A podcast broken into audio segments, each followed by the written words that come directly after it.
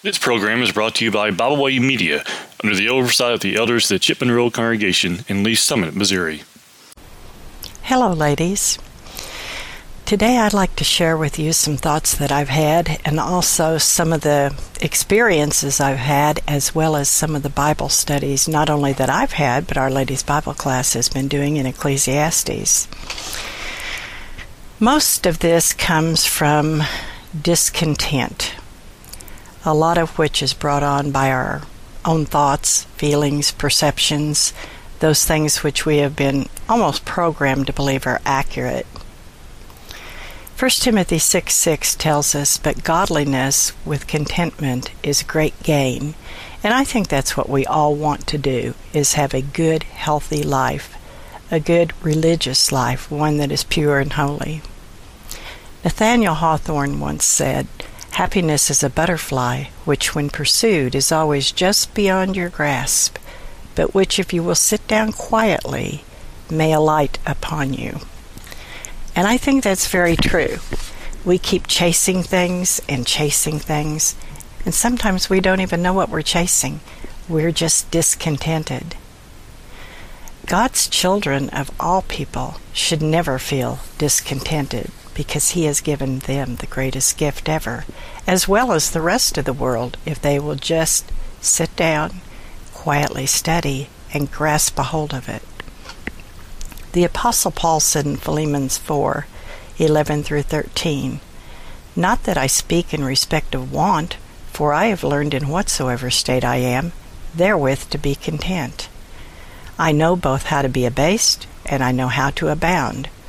Everywhere and in all things I am instructed, both to be full and to be hungry, both to abound and to suffer need. I can do all things through Christ, which strengtheneth me. When God Himself gives us those words, we need to take them to heart. How are we going to be content? Contentment comes in Christ. I think of that song that Frances Havergal um, I don't know what religious body she belonged to, told us about, and we sing it in our hymnals sometimes all of self and none of thee, and where the progress starts with all of me and none of thee, and continues on down through several verses until we slowly see that individual growing to the point that it's all of Christ and none of me. And strangely, in the giving up of yourself, the sacrificing of your life for the Lord, we wind up with all of Christ, which is everything, our all. Sometimes we don't give that a lot of thought, but it's good to do so.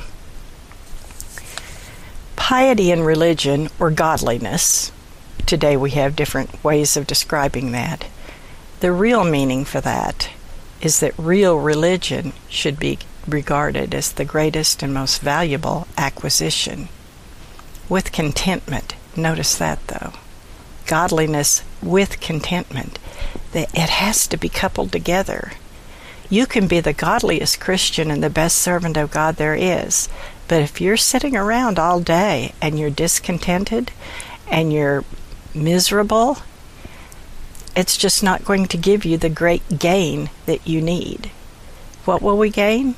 First of all, we're going to gain peace of mind here upon this earth. Secondly, we're going to gain friends, relatives, people around and about us to want to join us in that happiness, that contentment, and have such an influence on them. We may even gain Christian people, people that will decide to restore their lives, people that may decide to obey the gospel of Christ and become Christians. There's so much we can do when we just realize who we are, what we are, and what we need to be doing in a contented and peaceful way. To sit down and quit chasing the butterfly, and just maybe it might light down upon us. Maybe we will get that peace that we need because we take time to know God. But that word, godliness, it's now used and refers to a state of mind and a calm and satisfied feeling, a freedom from murmuring and complaining. Hmm. The idea is that piety connected with a contented mind, or a mind acquiescing in the allotments of life, is to be regarded as the real gain. Now, I believe that was Barnes' interpretation on that. And Tyndale also gives pretty much the same inter- interpretation. Godliness is great riches if a man be content with what he had. Coverdale says, Howbeit it is of great advantage, who is so godly and holdeth himself content with that he hath. Are you happy with what you have? I'm reminded of a book that we were required to read in school. Oh, I don't even remember what year it was. The Winter of Our Discontent. And it's about this man named Ethan. And he's a content man. He's very happy. And his dad had lost the family fortune. And so he was no longer considered a part of the aristocratic class. But he went to work in a grocery store.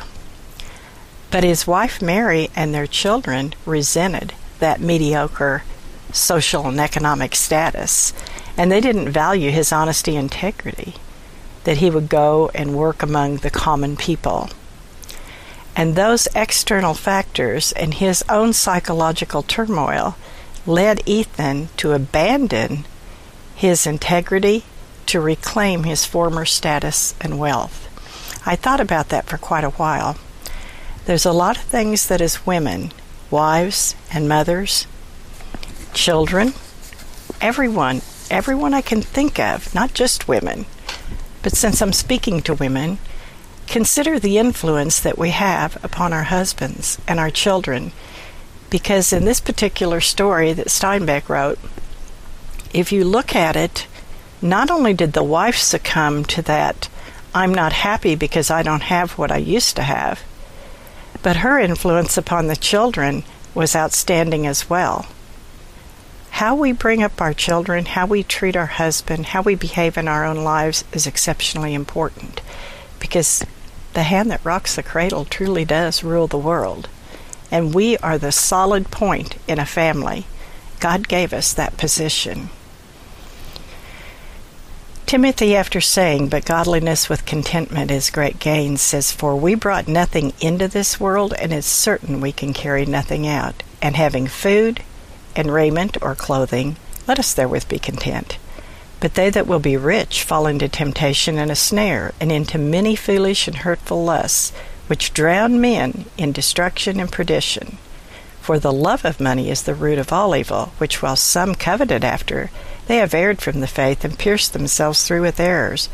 But thou, O man of God, flee these things, follow after righteousness, godliness, faith, love, patience, and meekness Fight the good fight of faith, and lay hold on eternal life, whereunto art thou also called, and hath professed a good profession before many witnesses.